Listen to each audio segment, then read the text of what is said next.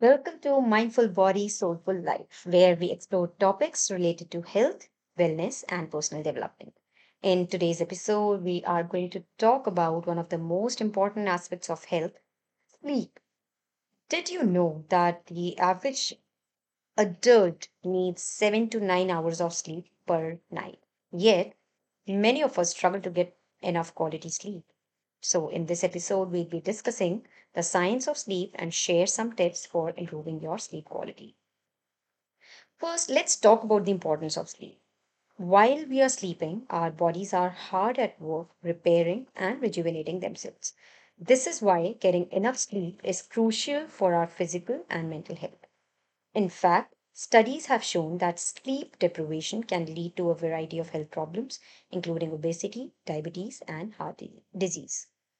So, how can we improve our sleep quality? One of the most important factors is establishing a consistent sleep routine.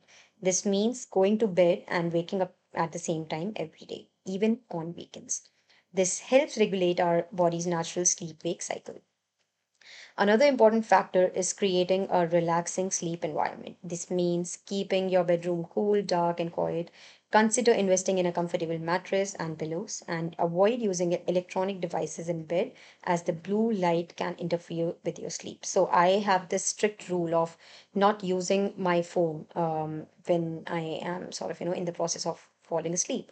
Um, I try to keep all my like um, electronic equipments away around nine-ish and that is when i start reading a book and yeah it's just you know and that's how I exactly transition into a good sleep there are also several habits and behaviors that can improve your sleep quality. For example regular uh, exercising can help you fall asleep faster and sleep more soundly. Avoiding caffeine alcohol and heavy met meals before bedtime can also make a difference.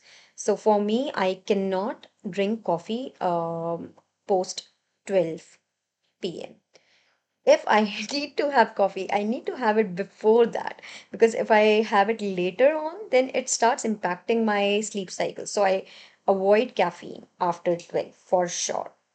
Um, finally, if you're struggling with sleep, consider talking to your doctor or a sleep specialist. There may be an underlying medical condition or sleep disorder that is preventing you from getting the rest you need. Um, thanks for listening to Mindful Body, Soulful Life. We hope this episode has given you some insight into the importance of sleep and some tips for improving your sleep quality.